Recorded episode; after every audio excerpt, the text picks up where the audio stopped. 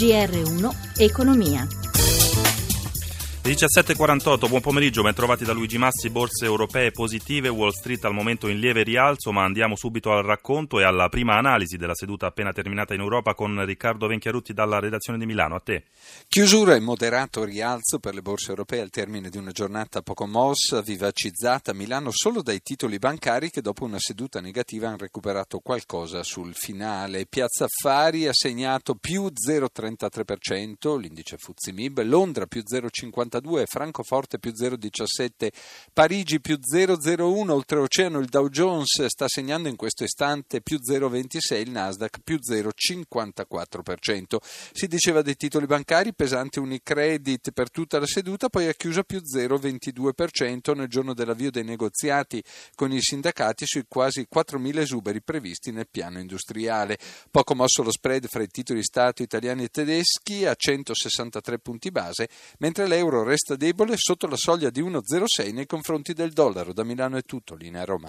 E grazie a Riccardo Venchiarutti per questa panoramica. Andiamo ora all'ospite che ci fa compagnia per questa settimana, Stefano Manzocchi, direttore del Dipartimento di Economia della Luiss di Roma. Professore, buonasera, ben trovato. Buonasera.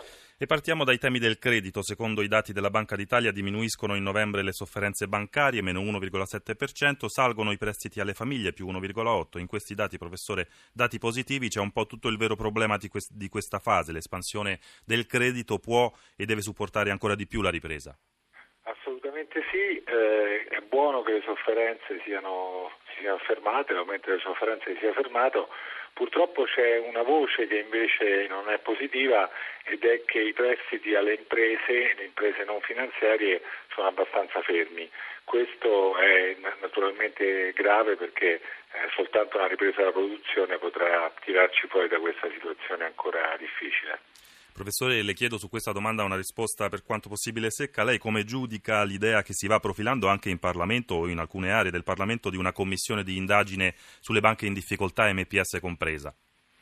Guardi, va bene indagare sugli errori che sono stati commessi, l'unica cosa importante è di non fare una caccia alle streghe per arrivare, a creare una situazione per cui le banche con ancora più difficoltà tenderanno a prestare appunto alle imprese.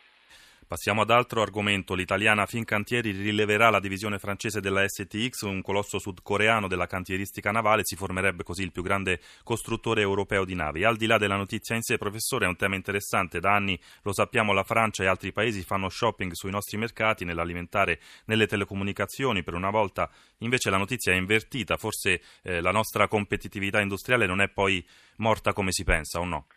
Assolutamente sì, lei ha perfettamente ragione, ci sono dei settori dove siamo andati molto bene negli ultimi anni, la cantieristica è uno, abbiamo recuperato un'impresa fantastica come Fincantieri e questa impresa ha fatto concorrenza ai coreani che sono i leader mondiali e adesso si appresta a rilevare queste linee di produzione in Francia. È una riorganizzazione della produzione mondiale quella che sta avvenendo, riguarda molti comparti e nella cantieristica noi possiamo fare shopping all'estero. L'apporto dalle navi all'auto, dopo gli strali protezionistici del presidente eletto Trump, la Toyota annuncia investimenti negli Stati Uniti per 10 miliardi in 5 anni, qualcosa di simile farà Marchionne con FCA, idem la Ford. Professore, in 30 secondi che ne pensa? Ma penso che effettivamente gli annunci anche un po' minacciosi di Trump stanno sortendo effetto, non c'è neanche bisogno che lui prenda dei provvedimenti, semplicemente la minaccia sta portando effetti, ma anche qui non sottovalutiamo la riorganizzazione di tutto il settore su scala mondiale perché anche la Fiat investirà e questo è un buon segno comunque per le nostre imprese. 17.52, grazie a Stefano Manzocchi che ritroviamo domani. Noi andiamo avanti parlando di lavoro, prosegue la protesta dei lavoratori di Almaviva che non sono stati assorbiti da Exprivia, società che si era fatta carico della commessa Enel e che sono adesso destinati al trasferimento a Rende in Calabria, una storia che ci racconta Paola Bonanni. Il rischio licenziamento per i dipendenti di Almaviva resta in agguato e loro resistono. Altri 42 dell'ex commessa Enel devono partire dalla Sicilia per Rende in provincia di Cosenza, ma non intendono farlo. Nel frattempo è sciopero a oltranza fino al 31 gennaio, una mobilitazione senza sosta dal 19 dicembre e dopo i presidi di ieri davanti ai cancelli dell'azienda, i dipendenti proseguono le manifestazioni. Le motivazioni che ci dà l'azienda sono esuberi che non possono essere ricollocati. Si sta parlando di part-time che con uno stipendio che va dai 650 ai 700 euro al mese netti sicuramente non si potranno permettere di trasferire in un'altra città. Per come la vediamo noi si tratta di licenziamenti mascherati da trasferimenti, perché le persone saranno costrette a licenziarsi, non possono partire. Quello che ci domandiamo è come mai l'azienda non decide di trasferire le chiamate da Rende a Palermo anziché trasferire le persone. Ci sembra paradossale che non si possa fare un'operazione del genere. L'accordo dice che Exprivia dovrebbe assumere 14 full time, 79 part time a 6 ore e 204 part time ore. Le candidature però sono state diverse rispetto ai profili orari ed ora si guarda alla convocazione al Ministero dello Sviluppo Economico fissata per giovedì.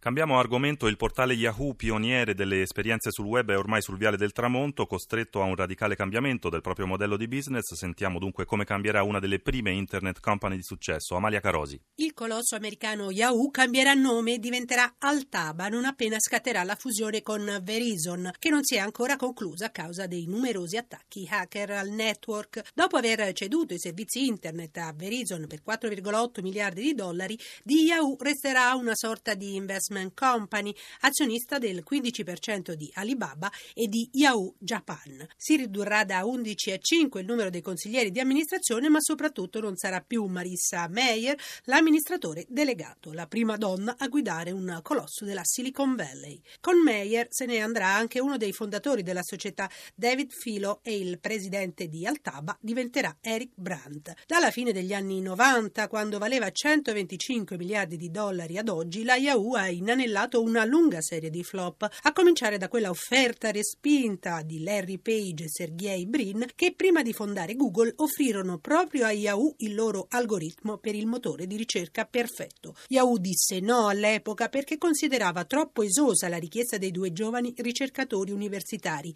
$1 milione. 17.55 è tutto per oggi. GR1 Economia torna domani alle 11.32. In regia Renzo Zaninotto, Cristina Pini per l'assistenza da Luigi Massi. Buon proseguimento d'ascolto su Rai Radio 1.